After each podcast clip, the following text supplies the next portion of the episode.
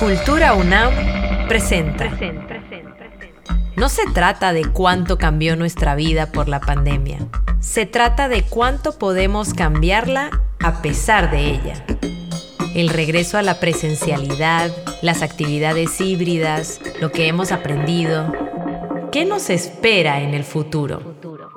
¿Qué nuevas contingencias nos acechan? ¿Vamos a hacer lo mismo de la misma manera? ¿Qué puede esperar de nosotros el futuro contingente? Prototipos para navegar. Prototipos para navegar. Un podcast de la Cátedra Extraordinaria Max Aub, Transdisciplina en Arte y Tecnología, con Tania Edo.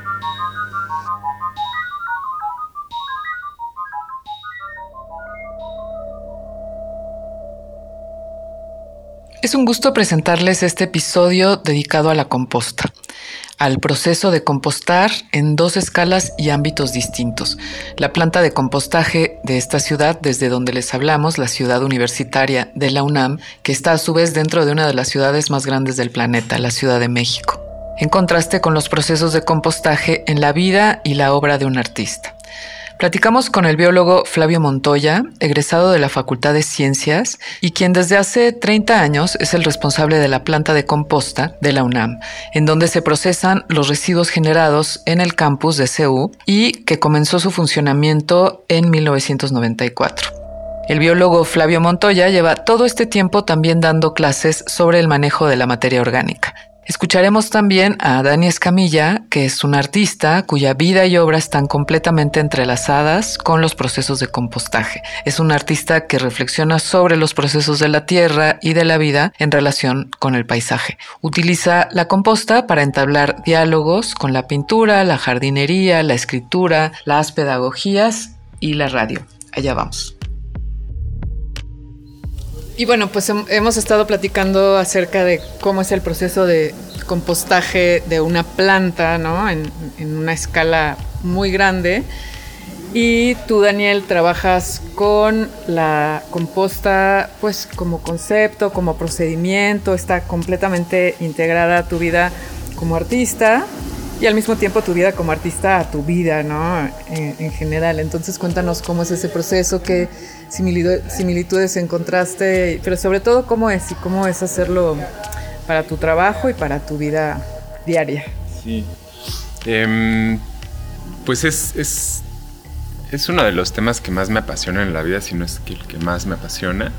Em, tuve la enorme fortuna de aprender a compostar desde que prácticamente estaba en el kinder, pues eh, antes de, siempre digo esta frase, ¿no? Que antes de aprender a atarme las agujetas yo ya sabía compostar, porque fue así como de las técnicas más básicas que me enseñaron, ¿no? Em, y que también me dio un entendimiento completamente distinto del mundo, ¿no? Yo me acuerdo que teníamos un huerto en mi, en mi escuela, en mi kinder, y de repente, eh, o sea, parte de las actividades de, la escuela eran cocinar, y, eh, o sea, era un, kinder Montessori, entonces como que nos hacían ser conscientes de todo el proceso, ¿no? Y cocinábamos y después de cocinar eh, hacíamos composta con los residuos orgánicos eh, teníamos un huerto y en el huerto teníamos un espacio para composta y hacíamos la composta. Y para mí fue alucinante que cuando tenía como 3, 4 años eh, hice consciente que la muerte ocurría allí, pero también la vida, ¿no? O sea que allí era como un espacio eh, de muerte, pero que también daba vida. Después, hace, hace poquito, platicando con Michael Marder, justo a propósito de, una traducción que le hicimos a un texto suyo que se llama es la filosofía de la naturaleza todavía asequible. Em, en algún punto habla de cómo eh, la palabra naturaleza eh, viene de, una conjugación del verbo nacer, ¿no? Eh, un, tiempo del verbo nacer, y es lo nato. la naturaleza es, lo que nace, lo que está naciendo constantemente, pero para que pueda haber un, nacimiento tiene que haber también una muerte de otros elementos. ¿no? y eso lo comprendí de manera muy en abstracta, sin, de, manera no, lingüística, no verbal, eh, cuando tenía como tres o cuatro años. Eh, y creo que se me quedó encarnado, ¿no? O sea, fue algo que se me quedó incorporado literalmente. O sea, es, parte ya como. Es, yo, yo, yo pienso que, la composta es una extensión de mi cuerpo en el sentido de que es como, como, como un metacuerpo, ¿no? Es, es como un exoesqueleto, pero, pero eh, refleja mucho de, mis hábitos, ¿no? De mis hábitos de consumo, pero también de mis hábitos de cuidado, pero también de mis, eh, de mis hábitos de, de, crianza, de un jardín, de un huerto, de todos estos espacios que, procuro en, casa. Eh, y, tuve como, como una parábola muchos años después eh, de, de, esa edad, del de cuando tenía tres años y, empecé a ser consciente de esto. Em, de repente hace unos años eh, mi carrera como artista empezó a irse mucho hacia la jardinería, eh, en realidad hacia las tecnologías. Eh, yo he trabajado más de 10 años en, temas de tecnologías y eso me, me, me llevó a ver la jardinería como, como una tecnología precisamente, ¿no? Y el compostaje como una técnica, em, como una técnica que se las ve con el residuo. En ese momento también estaba estudiando mi maestría en psicoanálisis y teoría crítica, entonces lo residual era algo que tenía muy muy, muy, muy a flor de piel, ¿no? Eh, me gusta mucho que el psicoanálisis trabaja con el residuo, con la idea del residuo, eh, como, no sé, como el, lenguaje como residuo, las emociones como residuo, ¿no? En este momento que yo estoy hablando, estoy exhalando aire y partículas... Eh, de, sonido, ¿no? Es, es, un residuo que, que emana de mí. Eh, y al mismo tiempo es un residuo de mi pensamiento y es un residuo de, mis sentimientos, es un, residuo de mi experiencia de vida y todo esto, ¿no? Entonces cuando, cuando empecé a ver todo eso en el psicoanálisis vi que eso pasaba también en, la tierra, ¿no? En, la composta. Eh, era un, proceso, no digo que análogo, sino más bien un aprendizaje que yo estaba encontrando allí en, la composta, ¿no? Y, eso eh, me acerqué mucho te digo, en, términos de obra, me acerqué mucho a cuestionar las tecnologías que usaba, me acerqué mucho a, cuestionar a quién sirven las tecnologías que yo estoy empleando eh, como parte de mi quehacer, ¿no? Em, y ahí me empecé a clavar ya muchísimo en la tierra. Eh, digo que, que, ha sido como un enfoque muy radical porque, porque parte de la raíz precisamente, ¿no? De, justo eh, lo, que, lo que ahorita platicábamos, ¿no? De que el, la composta, en vez de, de, aportar nutrientes a una planta, lo que hace es restablecer las relaciones ecosistémicas de un suelo para que el suelo por sí mismo le dé los nutrientes a la planta, ¿no? Para que haya como, como ese ese, ese, ese diálogo. siempre he dicho, es como cuando eh, antes te enfermabas y en vez de que te dieran un antigripal, eh, te daban un, caldito de pollo y, dormías y descansabas, ¿no? Y entonces eh, eso ayudaba a que el, cuerpo solito fuera acomodando esa, esa, esa, enfermedad o ese malestar que, llegaba y hacía un proceso como de eh, de enmienda, ¿no? Que eso también es algo que me gusta mucho, esa palabra enmendar. Es, es, una palabra que me gusta mucho y que se usa mucho en, en, el compostaje porque precisamente con, con, con, la composta se tratan los suelos para enmendar y que haya vida, ¿no? Y que regrese, que vuelva a la vida, ¿no? Em, esa fue un poco mi, mi, mi, aproximación.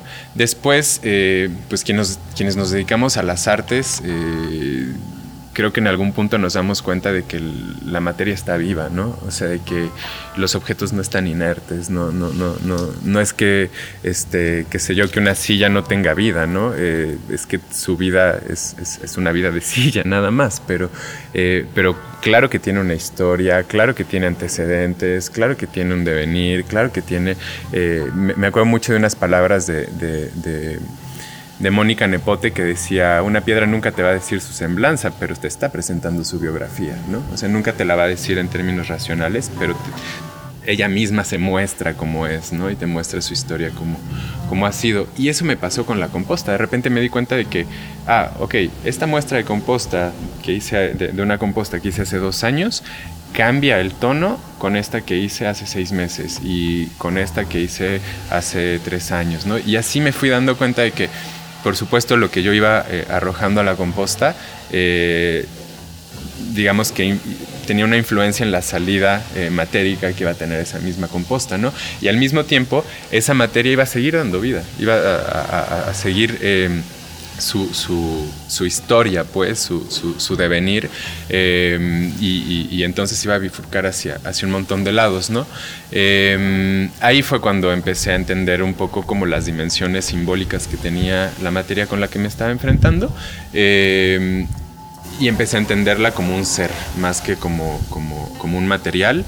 Eh, cada composta la entiendo como un ser, como un ser con, con, distintas características, con distintas formas de estar en el mundo, con distintos alcances, con distintas posibilidades y que además a su vez acuerpa a un montón de otros seres, ¿no? Es un ser nodo, por decirlo de alguna manera, eh, igual que nosotros, ¿no? O sea, somos seres humanos, sí, pero por dentro tenemos un montón de vida, un, montón de bacterias, un montón de microbios, un montón de vida eh, no humana propiamente dicha eh, pero que sí es humana porque determina, eh, no sé, si, si, si, yo tengo un malestar, si, si, si, mi flora intestinal cambia, yo tengo un malestar estomacal, eso cambia mi forma de estar en el mundo, ¿no? Si yo tengo una fiebre, lo vimos con el COVID, yo tengo una fiebre, alucino y, mi experiencia con la realidad es otra, o sea, es, es otra completamente distinta, ¿no? Entonces yo creo que eh, eso, eso es algo de lo que ha aportado el, el, el trabajo con la composta, ¿no? He entendido la vida en otras escalas y, también eh, he buscado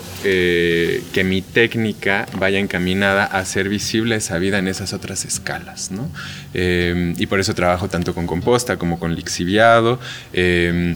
Y con eso hago un montón de, cosas, escultura, instalación, pintura, gráfica, eh, videoarte, arte sonoro, radio, investigación, textos, fanzines. O sea, de verdad es, es, literalmente un terreno muy fértil para mí la composta, ¿no? Y por otro lado, em, al mismo tiempo que la empecé a trabajar eh, simbólicamente, teóricamente, eh, llevo ya casi cinco años haciendo eh, una investigación radiofónica en compostaje urbano en Radio Nopal que se llama Poner Junto, eh, que precisamente recupera la primera vez que se habló de compostaje eh, en Occidente, que es en, unos, en unos textos que se llaman de re rústica, en los que Catón el Viejo eh, usa la frase in acerbum componere, que es em, acumular hasta hacer composta. Y entonces me, me, llamó mucho la atención la relación que hay entre la composta y el acervo, ¿no? La idea del archivo, del acervo y de la composta, ¿no? Esta, esta, esta relación que hay entre, entre estas dos y por eso decidí hacer este laboratorio radiofónico de, investigación en compostaje urbano para ver qué más había cuando pones dos cosas juntas, ¿no? Cuando pones dos cuervas juntas y dejas que pase el tiempo, ¿no?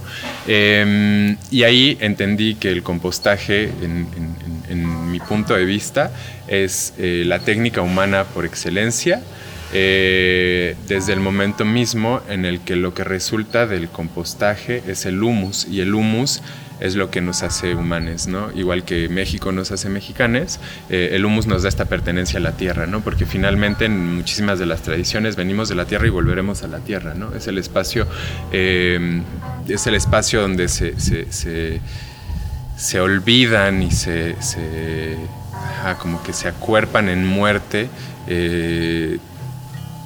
sí, todas las formas de vida que conocemos en el, en el planeta, ¿no? Se acuerpan allí. Y por eso eh, tocar la tierra, tocar el humus, ser humus, es un acto de, humildad, ¿no? De, humanidad pura y dura, de, ser humus, esta, capacidad de hacernos tierra. ¿Qué es esa capacidad de hacernos tierra? ¿Quién sabe? Porque ¿qué es lo humano? ¿Quién sabe? Es un misterio. Em, igual que la composta misma, ¿no? Eh, vemos una parte, pero lo demás no lo alcanzamos a dimensionar, no lo alcanzamos a, entender. Y en ese sentido, a mí me parece bellísimo que, esta técnica solo nos amplíe el misterio, ¿no? Porque en el momento en el que alguien diga saber de qué va la experiencia humana, yo creo que nos damos un tiro y, bajamos el telón y hasta aquí llegamos, ¿no? Eh, justo creo que lo interesante de, vivir es, es, es el misterio de la vida misma, ¿no? Qué es una composta y, cuál sería como la diferencia entre una composta, por ejemplo, personal, familiar o de un barrio o esto que hay aquí y también ah. como este saber cómo nos puede servir para eso, para imaginar otras modalidades o escalas de la composta, por ejemplo. Ok, Mira, básicamente, ¿qué es la composta? La composta es el manejo de la materia orgánica. Este manejo es de tal forma que al final te va a quedar un residuo estabilizado. ¿Qué es estabilizado? O al contrario, ¿qué es aquello que no es estable? Lo que, lo que no es estable es aquello que huele mal, huele feo, desde el punto de vista humano, desde el punto de vista sensorial o organoléptico, o sea, el olor, eh, que para el ser humano huele feo. Caso concreto, ¿cómo sabes cuál es la parte de atrás de un mercado? Por el olor. Eh, ¿Por qué? Porque casi, entre comillas, las partes de atrás del mercado la basura no va hacia el frente, va hacia atrás. Y siempre huele a rayos. ¿Cómo sabes, como le decía, le digo a los estudiantes que vienen aquí, ¿cómo sabes dónde están los baños en la escuela cuando no sabes dónde están? Huele olor. Huele, este, huele a todo, ¿no? Eh, básicamente es porque las, los microorganismos, la, la naturaleza, a través de una serie de organismos cosmopolitas, que sí que viven en todas partes, que son bacterias y hongos principalmente, eh, ellos inmediatamente colonizan la materia orgánica que está en proceso de que, que, acaba de que ya no está activa, que ya no está viva. La van colonizando y la van degradando a su ritmo y a su paso. Pero ese ritmo y paso no es acorde con el gusto del ser humano.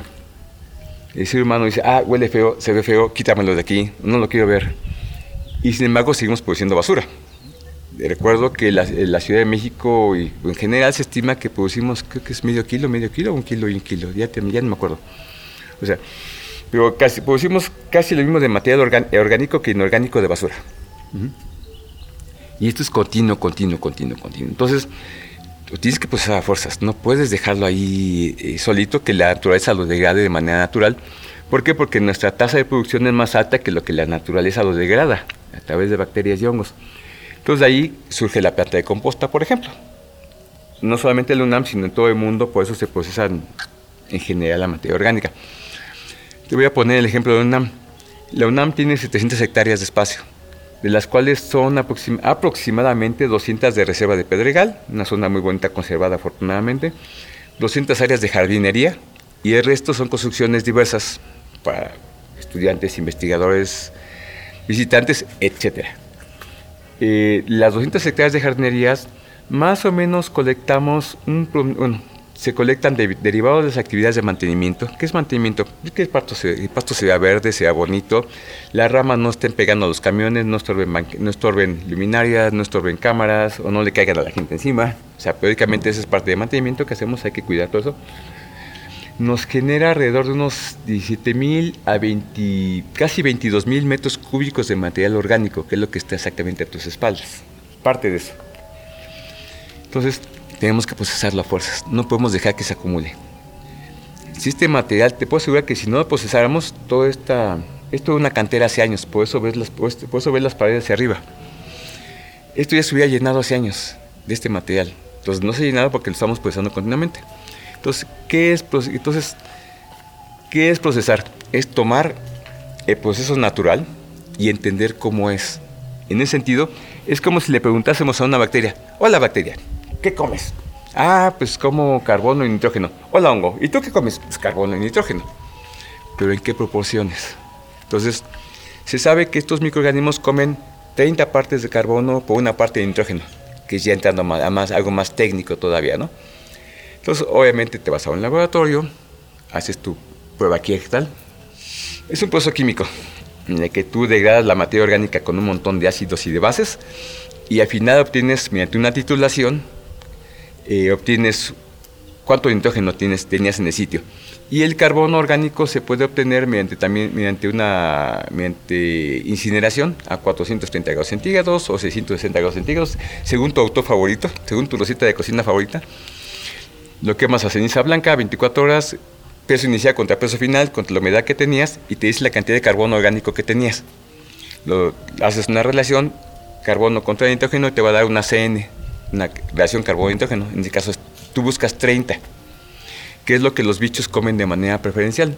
De manera, te voy, te voy a decir, de manera, de repente te voy a decir bacterias, hongos, ascomicetos, bacillomycetos, lombrices y de repente te voy a decir bichos. Vamos, es como los, de repente los manejo. Bichos es general, son todos. Eh, es como esto, ellos, estos, estos personajes comen. Por arriba o por abajo de, de, este factor es que los microorganismos eh, trabajan más rápido o trabajan más lento. Esa es la bronca a tu pregunta inicial con una composta casera. En una composta semi-industrial o industrial como la hacemos nosotros, pues tenemos que andar controlando temperatura, humedad, densidad. Eh, andamos, tenemos que andar triturando continuamente la materia orgánica que nos llega y tenemos que andar cuidando que echamos también. ¿Por qué? Por la emisión de olores. No te voy a mentir, la composta hay una fase en la que huele feo, eso es cierto. ¿Por qué? Porque hay muchos bichos interactuando ahí, que es más o menos como los 3-4 días de proceso. De momento huele feo, estás removiendo y bueno, se acaba el olor. El problema con las compostas caseras eh, es que se requiere, para poder hacer esto se requiere energía, de alguna manera. Por energía me refiero que alguien esté volteando, que hay una máquina volteando, o sea, este, esta cosita, que haya volteando, además tiene un costo, eh, que haya una máquina volteando o que haya gente volteando, que requiere fuerza, o ingenio, ¿no? O sea, pones unos tambos que estén girando, etcétera, ¿no? Pero finalmente es energía lo que requieres ahí. Eh, y esto hay que hacerlo continuo, continuo, continuo, continuo. No como los programas de gobierno que son suben y bajan, sino esto es continuo. Los microorganismos la composta no obedecen a cuestiones políticas, ni sociales, ni económicas. Ellos están trabajando de manera continua. No les importa si es sábado, domingo, día festivo, día de marcha, asamblea, paro, huelga, meeting, votaciones, feliz año nuevo o Navidad. Ellos no les interesa, ellos están trabajando continuamente. Y así mismo también dejan de trabajar en algunos momentos.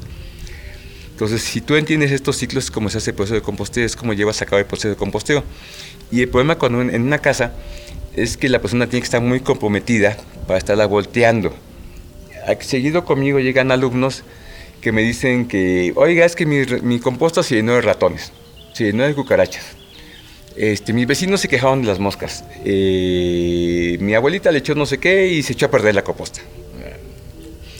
El problema reside en que algo continuo, continuo, continuo. O sea, tú tienes que estar diario, cada dos, tres, cuatro, cinco días, al pendiente de tu composta.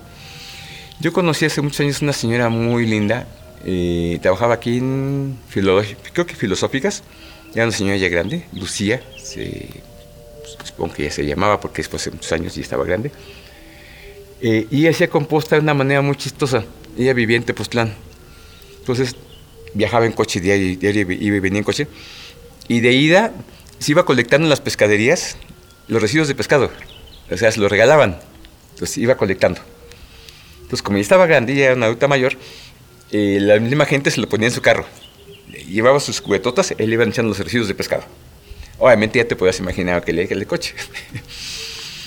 Llegaba a su casa y ella, le pagaba un peoncito para que cada cierto tiempo, o sea, no era diario, sino cada mes, cada dos meses, le hacían unas fosas, unos agujeros de una cierta dimensión. Y entonces ella se bajaba de su coche y pian pianito aventaba los residuos de pescado en la fosa. Y entonces el chamaco que le hacía el agujero le dejaba parte de composta ya, ya prehecha y parte de tierra a un lado. Entonces ella nada más la aventaba con una, agarraba una bandejita y les espolvoreaba, hacía una capita de tierra.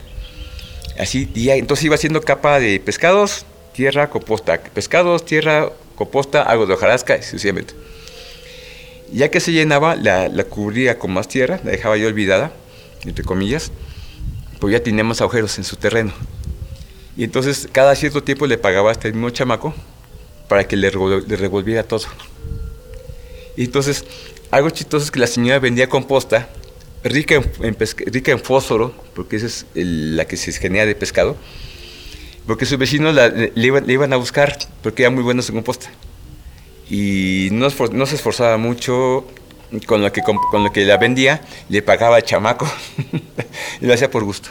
O sea, ese fue mi intento. Entonces, se requiere mucho esfuerzo para, o sea, o sea, un esfuerzo mental, pues algo continuo, continuo, continuo. Tu servidor, yo calculo haberle dado clases como a unos 2.000 profesores de la SEP, yo creo. O sea, hubo una temporada que hubo un acuerdo con la SEP, UNAM, en la que cada semana me traían de 30, 40, 60 profesores de secundaria, primaria, kinder, preescolar, no sé, varios niveles Aquí llegaban, bueno, llegaban a la otra planta, donde estábamos antes, y a todos les daba su clase, o sea, con, con diapositivas, los traía aquí, ya ve, carga la pala, velo, hay que hacerla, etc.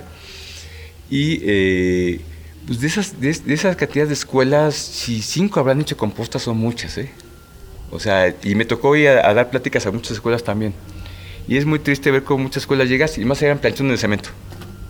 Ya, es donde jugaban los niños. Entonces dices, oye, pues qué educación va a tener un niño así, o sea, ¿cómo va, a aprender a querer un plan, una planta, un árbol, un pastito si ni siquiera lo conoce, ¿no? Eh, y a mí sí me tocó ver el clásico ejemplo que a, veces han puesto. Dice, a ver, dibújame una, manzanita. No sé si lo han visto. Que el chamaco en vez de dibujar una manzana, dibujaba una manzanita sol, o sea, una botella de manzanita sol. ¿Por qué? Pues porque no la conocían. Me han tocado chamacos de la UAM, no me acuerdo si es Tapalapa o, o Xochimilco, no, Azcapotzalco, que llegan y no saben qué es un limón. Pues ahí tengo limones, este, aquí también hay mm, higos. Eh, bueno, este se muestra que este, pero bueno, o sea, llegan y no conocen los árboles de.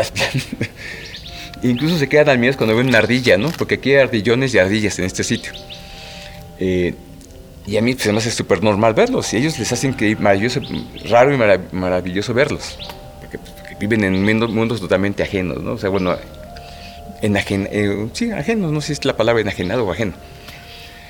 Y bueno, entonces, el caso es que entonces es lo que es complicado en una casa, o sea, mantener ese ritmo, o sea, estar volteando, estar moviendo, estar adicionando nuevo material también. No hay ninguna composta que se te eche a perder. Pues eso huele feo, ok, huele feo. Tiene cucarachas, ok. Tiene ratones, ok. Tiene hasta ratas, puede tener, ok. Puede tener lo que tú quieras. Pero si tú lo mueves, si tú lo agitas, está ¿por qué hay que moverlo? ¿Por qué hay que, por qué hay que agitarlo? Porque la, procesa, eh, la composta, el proceso de composteo, a biológico, lleva también ciclos, ciclos activos, muy, muy, muy vivos y ciclos muy pasivos. Entonces, los ciclos activos son aquellos en que las, los microorganismos eh, le acasan, eh, este, números impresionantes, que decía uno puede ser a la 15, uno puede ser a la 20, uno por, uno por 10 a la 18, o sea, uno con 18 ceros, o sea, es una cantidad brutal de bichos. Y al mismo tiempo también generan calor. Eh, ¿Por qué? Porque están comiendo. Eso se llaman, químicamente se llaman reacciones, reacciones exergónicas. Son aquellas reacciones que producen calor. Entonces están los bichos comiendo, bacterias y hongos. Hay que aclarar que también entre ellos se van comiendo. O sea, es una pelea brutal entre ellos. Millones y millones de bichos cada media hora, cada hora. Nacen, se mueren, se reproducen. Así están continuamente haciendo este ciclo continuo. Suben y bajan, suben y bajan. Pero llega un momento en que este ciclo se empieza a frenar ¿Cómo lo sabes? O sea, hay que estarlo monitoreando. La manera más práctica de monitorear la composta es con la temperatura. O sea, es lo más barato, lo más económico. Hay muchas formas más. pH, conductividad eléctrica, densidad, eh, relación óptica, hay otras formas. Pero en este caso la temperatura es lo más barato, lo más sencillo. No más que insertas un termómetro eh, no puede ser no puede ser de este, casa porque los de casa los no pasan de 30 grados porque ya te estás muriendo y una quien está muriendo ahí. Tiene que ser un termómetro este pues, eh, para laboratorio ya sea de, vidrio no te lo recomiendo porque se rompen pero ahí hay digitales son muy baratos los puedes enterrar. Y, te, y entonces cada día a la misma hora además o sea no puede ser a las 10 de la mañana luego a las 11 luego a las 5 porque entonces no estás checando bien la temperatura. Dice a la misma hora y eso te permite ver la marcha de tiempo, así como así, subiendo, bajando, subiendo, bajando, subiendo, bajando. Eh, y entonces lo que te está diciendo es qué tanto los bichos están activos. Cuando está caliente la composta, si tú haces una gráfica, eh, temperatura versus tiempo, es decir, el tiempo es entre comillas como que si fuera infinito, vas a ver que cuando tú tu primera mezcla que ya supuestamente hiciste, buscaste que fuera lo más cercano a 30, pues 40, 50, 60 incluso, no hay problema. Eh, y adicionas agua, tiene que ser agua a fuerzas, los bichos empiezan a comer, o los microorganismos empiezan a comer y sube la temperatura. Llega un punto en que se va a establecer con las... A partir de que tú hiciste estamos en temperatura ambiente, vamos a suponer que estemos ahorita, ¿qué te gusta? ¿20 grados? Más o menos. Eh, a las 4 o 5 horas ya debes tener unos 35, 40 grados centígrados. Y en la tarde ya debes tener unos 55 grados centígrados más o menos. Eso significa que tu composta está bien hecha. O sea, vas así, vas, y vas subiendo, subiendo. Eso significa que los bichos están trabajando, están comiendo, se están matando unos a otros, se están apuñalando, comiendo, masticando y son felices. Así, ellos son felices matándose. Eh, se están matando alcanzas un, un punto máximo en el que todos son felices, o sea, todos comen de todo y la vida es bella así, pues, ah, así que. Y pues llega un momento en que esto empieza a bajar, o sea, tú checas la temperatura y empieza a bajar, 55, 50, 53, 52, 51, 49, 40, empieza a bajar. ¿Esto qué significa? Bueno, básicamente es, dices, bueno, pues está bajando la temperatura, ya, ya te vine a compostear, no, porque tú reconoces a lo mejor hay verduras, hay frutas, hay ramas, hay pasto, etcétera, ¿no? Todos los puedes ver. Entonces, y, entonces más bien, ¿qué significa? Que algo está pasando con el proceso, que está, se está muriendo. Entonces, así, ¿qué significa? Básicamente es que los microorganismos o se están muriendo, o, este, o se están enquistando, o están esporulando. Cualquiera de las tres cosas pueden estar ocurriendo al mismo tiempo ahí. ¿Por qué? Porque ya no hay comida, no hay oxígeno o no hay agua, o al contrario, hay demasiada agua en la parte de abajo porque el agua tiene un peso, se empieza a formar un gradiente de agua. También se empieza a formar un gradiente de oxígeno de hacia afuera hacia el centro, o sea, el centro se queda anaeróbico. Se estima que una pila como la que estemos allá atrás, para ahorita ya debe ser el, el, ciclo, el interior, estas pilas miden más o menos unos 2 de, dos de unos 3 de ancho por unos 50, unos 80 de alto que es más o menos lo que nos da la máquina que está de aquel lado, en un momento la vas a ver, la boteadora. Eh, se estima que el núcleo ya es anaeróbico, por la masa tan grande que está ahí y la cantidad de bichos, entonces se empiezan a acabar el oxígeno. Eh, entonces en general ellos se empiezan a, morir. También puede ocurrir, que es lo más común, no, no tan es lo más común que la comida se esté acabando y o que al contrario haya exceso de metabolitos de comida o de metabolitos secundarios. ¿Qué son los metabolitos secundarios? Aquellos compuestos químicos que las, grandes poblaciones producen. Las bacterias producen, vamos a suponer que tengo, no sé, una bacteria X y produce un compuesto químico A. Pero ese compuesto químico A a esa misma bacteria no le gusta, porque son sus desechos. Pero no, las bacterias no pueden migrar, no pueden correr, ni los hongos tampoco. Entonces empiezan a llenar esos desechos y su ambiente cambia. Nótese que dije ambiente, no medio ambiente porque medio ambiente es un pilonasmo. Medio es todo lo que te rodea y ambiente es todo lo que te rodea. Todos los políticos han difundido esa palabra, horrores, y por que a todo el mundo le da por sentado. Eh, entonces, el ambiente cambia hacia el, interior de la composta y todos los bichos dejan de crecer. O sea, dicen, ya no me gusta. Hay cambios de temperatura, bueno, hay cambios de pH, cambios de conductividad eléctrica, eh, y una serie de cambios químicos y acumulación de compuestos tóxicos, bueno, metabolitos secundarios que son tóxicos para ellos mismos. Todas las poblaciones empiezan a bajar, bajar, bajar, van de bajada y eh, llega un momento en que el proceso se para, o sea, de plano. Y si lo dejas abandonado, como puede ocurrir en una casa, porque ya lo he vivido, eh, empieza a oler feo. Empieza a oler feo y entonces pleitos con los vecinos, con tus papás, tu mamá, yo qué sé, ¿no? Esto es muy común. Eh, entonces, ¿qué es lo que debes hacer? Debes este, volver a reactivar el proceso. Esta cadena trófica que había al interior de la, composta, digo cadena trófica porque son muchos bichos comiéndose nosotros, esta cadena hay que reactivarla. El problema es que son muchos bichos y no les puedes preguntar, oye bacterita, ¿cómo estás? ¿Y qué vas a comer? Oye honguito, ¿y cómo te sientes? ¿Qué, ¿Quieres comer unos ricos tacos de suadero que ya están, ya están este, echados a perder? ¿O, quieres comer maderita sabrosa de rica celulosa, que es lo que comen los hongos? Este, las bacterias comen azúcares, primordialmente. Eh, no puedes preguntarles eso. Son millones y millones. Entonces, lo único que puedes hacer es revolver todo. O sea, llega una hecatombe, o sea, llegas con una máquina, con una pala, con lo que quieras, y volteas todo así. Le vas volteando. Al momento que volteas, acabas de matar bichos. O sea, esa es una matación general de bichos. La temperatura se acaba de caer, se hace temperatura ambiente ya de plano. Y eh, pero en ese momento entonces vas a, vas a checar si te, si te falta o sobra agua. Si te sobra agua, ya la distribuiste. Si te falta agua, la anexas, la colocas de manera asperjada. Más o menos debes buscar que tengas de arriba de un, entre un 55 y un 60% de humedad relativa al interior de tu pila de composta. La lombricomposta anda en un 70%, por ejemplo, que es mucho más alta. Pero bueno, ese fue un comercial porque son, son, son complementarias, pero no, son, este, no pueden convivir más que son complementarias una a otra tal vez. Bueno, el caso es que eh, pues ya volteas todo, adicionas agua, automáticamente el oxígeno, está por todos lados, afortunadamente todavía. Eh, entonces agua, agua, oxígeno, pero lo más importante es que redistribuyes la comida, redistribuyes los que te comenté que son los metabolitos secundarios. Eso es lo más importante de todo. Porque entonces lo que no se comió Pepita se come Chuchita, lo que no se comió Chuchita se come Juanita, lo que no se comió Chuchita se come Tere, o se come Carlos, o se, come Juan, o se lo come Ernesto. Entonces, cada quien come cosas diferentes. Entonces, ah, comida y ¡pum! Vuelve a crecer. Entonces, la composta se vuelve elevada a la temperatura. Vuelve a crecer, alcanza un pico máximo, baja, y ese es un ciclo que se repite de manera continua a lo largo de todo el proceso de composteo. Si trabajas con frutas y verduras, una, una composta sana, tardarías aproximadamente dos meses en tener composta.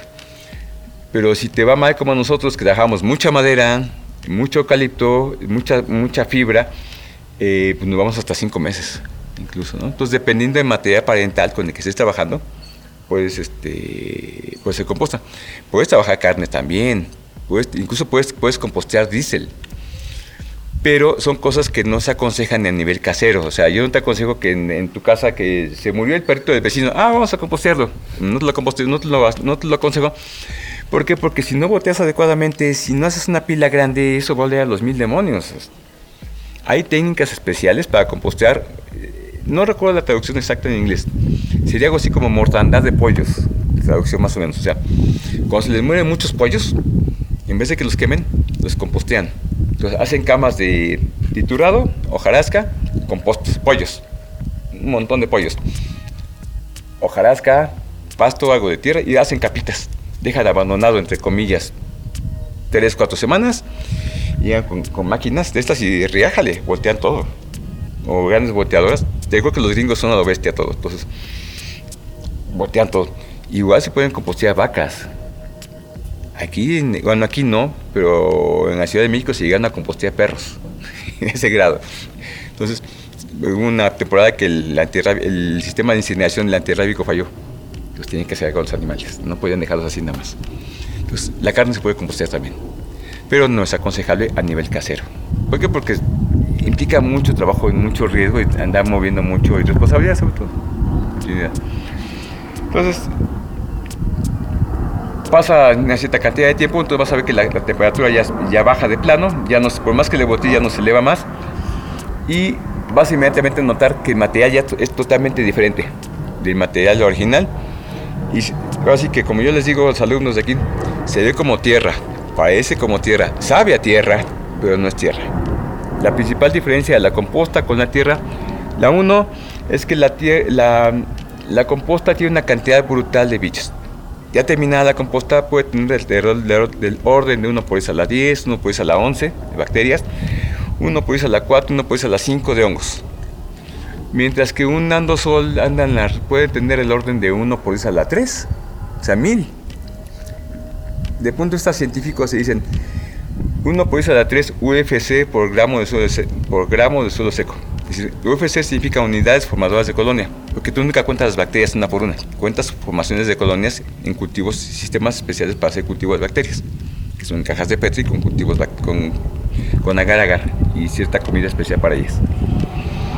Entonces, eh, mientras que digo, solo, un solo cebo podría tener uno por 10 a la 5, o sea, que son 100.000 bichos por gramo de suelo seco, que es un montonal. Eh, pero en general, el momento que tú adicionas esta, y bueno, perdón, otra diferencia es que la composta, por definición, por su mismo proceso, carece de la fase mineral del suelo. El suelo tiene arcillas y silicatos como componentes principales, mientras que la composta no los tiene. Siempre y cuando, bueno, o sea, no los tendría de per se. Si se quita y pones a checar, aquí sí la tiene, porque recibimos macetas, recibimos raíces, recibimos a veces mezclas con suelo y pues, se va parejo, o sea, bueno, parejo no, pues digamos, lo, limpiamos y pues, lo mezclamos, no tiene caso que lo echemos a otro lado, se compostea. Entonces, pues, digamos, nuestra composta tendría minerales o así ya, pero no bien sin querer, o sea, no porque sea parte del proceso, o porque, sea ser, o porque tenga que ser obligatorio parte de ese proceso. Eh, por otro lado, la, en algo que se puede parecer la composta y el suelo, es que la composta tiene arcillas las arcillas, al igual que el suelo, tienen algo que se llama una muy alta capacidad de intercambio catiónico. Es decir, son huecos donde hay, donde hay compuestos químicos que van, se van acomodando, se van moviendo y desplazándose uno a otro. De forma tal que la planta, al, tener estos compuestos químicos, ah, aquí hay nitrógeno disponible, o hay nitratos disponibles, o hay potasio disponible, los toma y a cambio está dando otros compuestos químicos. Entonces, eso en los suelos es lo que se llama capacidad de intercambio catiónico. En la casa de composte las sillas son muy altas. En la arcilla anda como, puede estar en 300, 250. Y la composta anda como en 250, 280 más o menos. Entonces son muy similares en, esa parte.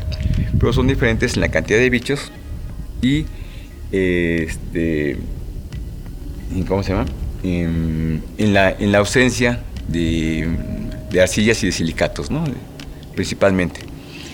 Y bueno, obviamente pues la tierra tiene sus compuestos, o sea, solo tiene sus compuestos, son otro tipo de microorganismos, tiene muchas partículas minerales, muchas roquitas disueltas en el medio, entonces eso lo hace también diferente. Este, y bueno, ¿y qué ventajas? ¿De qué me sirve echar composto a un suelo? Básicamente, adicionar composto a un suelo es como que le inyectaras suero moribundo. Si tú tienes un andosol que puede ser un suelo pobre, digo, no puede ser a 3, 12 porque yo hice las yo hice, hice, conteo de las medidas de este suelo. Eh,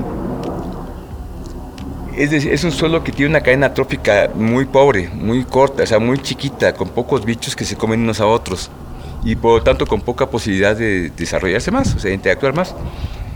Al momento que tú adicionas un producto que es la composta, que tiene 1 por 10 a la 10 contra 1 por 10 a la 3, generas una batalla impresionante. Ya es impresionante así, que se agarren a atracarse entre todos, se maten, se piquen los ojos, se muerdan, se despedazan.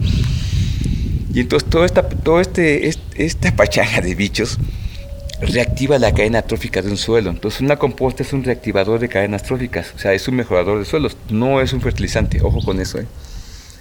Es un mejorador de suelos, mejorador de suelos y, o mejor dicho, es un reactivador de cadenas tróficas en un suelo, de la reactiva.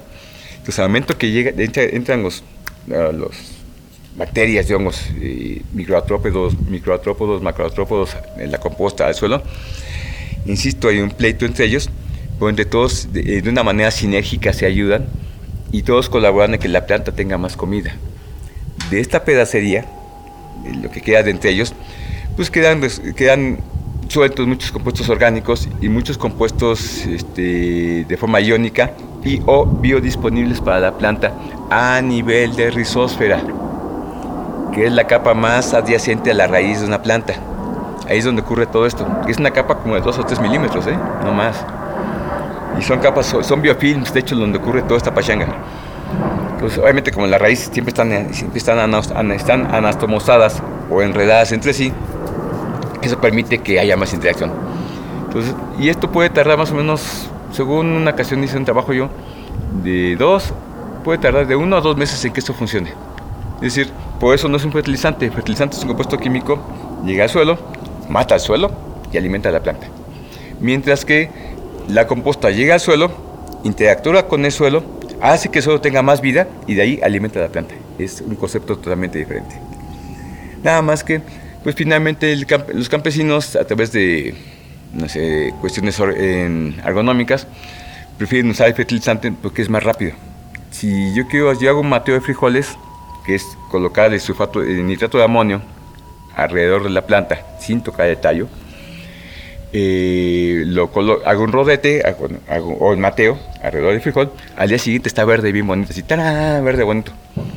Pero la bronca estriba en que alimente la planta pero no el suelo. Esa es una broncotota. En el inicio de la práctica te comenté, o les comenté, que una forma de matar el suelo es echándole sal. Y bueno, pues yo en mi sano juicio no, he hecho, no le he hecho sal. Ni sal este, de mesa, ni sal este, la fina, ni sal, no sé, sol, no sé, alguna marca de sal, ¿no? Pues de tonto la he hecho porque sé que voy a, sé que voy a matar el suelo. Pero, pues sin embargo echamos fertilizantes los, vehículos que llevan eh, los, compuestos principales de un fertilizante es nitrógeno, fósforo y potasio. son los principales eh, compuestos químicos que lleva la planta. Pues el nitrógeno es un gas, el potasio es explosivo, al igual que el fósforo. Entonces, ¿cómo están ahí? ¿Cómo puedes agarrar, cómo puedes agarrar, meter la mano a triple de y agarrarlo con la mano y sin que pase nada? Porque son compuestos químicos que van unidos a una serie de compuestos más complejos derivados de petróleo, que son muchas sales. Entonces, este compuesto llega al suelo, se disuelve en el, se disuelve en el suelo gracias al agua y los nitrógeno, fósforo y potasio se van de una u otra forma, se van a la planta. Pero quedan todas estas sales disueltas en el suelo. O sea, las, sales quedan en el vehículo para que el nitrógeno, fósforo y potasio fueran útiles para la planta. Entonces, conocidos como CBPs. Pues estos CBPs quedan disueltos en la tierra y poco a poco la va matando porque las sales se van incrementando. Desgraciadamente en México tenemos la cultura de que, ah, es que yo vi que a mi compadre le funcionó una tonelada de, sulfato de amonio. Ah, yo también voy a usar una, tonelada. Y también la he hecho. Me funcionó. ¿Por cuánto tiempo? ¿Un año, dos años, tres años? Llega un momento en que la curva de ganancia contra productividad te va a ganar. Es decir, te va a salir más caro echar fertilizante que lo que te van a pagar por el cultivo. Entonces es cuando la gente abandona el campo. Y es lo que está pasando en muchas partes del país porque estamos envenenando cada vez el campo con, fertilizantes. Y ese es un rollo pues, que vino social desde hace muchos años, desde la llamada Revolución Verde, cuando terminó la, posguerra, así cuando terminó la Segunda Guerra Mundial. Tiene toda una historia ahí muy amplia. Y bueno, entonces, finalmente, bueno, ese es el uso de la composta, ¿no? Te alimenta el suelo y te permite que un suelo vuelva a tener vida. Una vez que un suelo tiene vida, pues, se, va, se puede ir autosustentando. O sea, siempre y cuando también le permitas hacerlo. O sea, si tú estás brinque y brinque encima del suelo, pues lo matas. ¿Por qué? Porque sacas el aire, evitas que entre el agua, y los bichos que hay en el suelo también son aeróbicos, igual que los de la composta, viven con aire, se ahogan, se mueren. Un ejemplo lo viví yo muchos años, me tocó formar parte del grupo que, les dio mantenimiento a Chapultepec hace muchos años. Y me acuerdo mucho que ahí se hacía un hard. En el punto de vista ecológico son suelos muy duros. En una capa así de suelo de puro tepetate, Tú le pegabas con el pico, con la barreta y te rebotaba. ¿Eso qué significa? Que las plantas, los árboles del Chapultepec ya no pueden tomar agua de la lluvia, porque ya no penetra. Todo lo que sugeríamos en aquel entonces, no lo querían hacer porque es, muy complicado cerrar Chapultepec. He visto que lo han hecho en algunas secciones.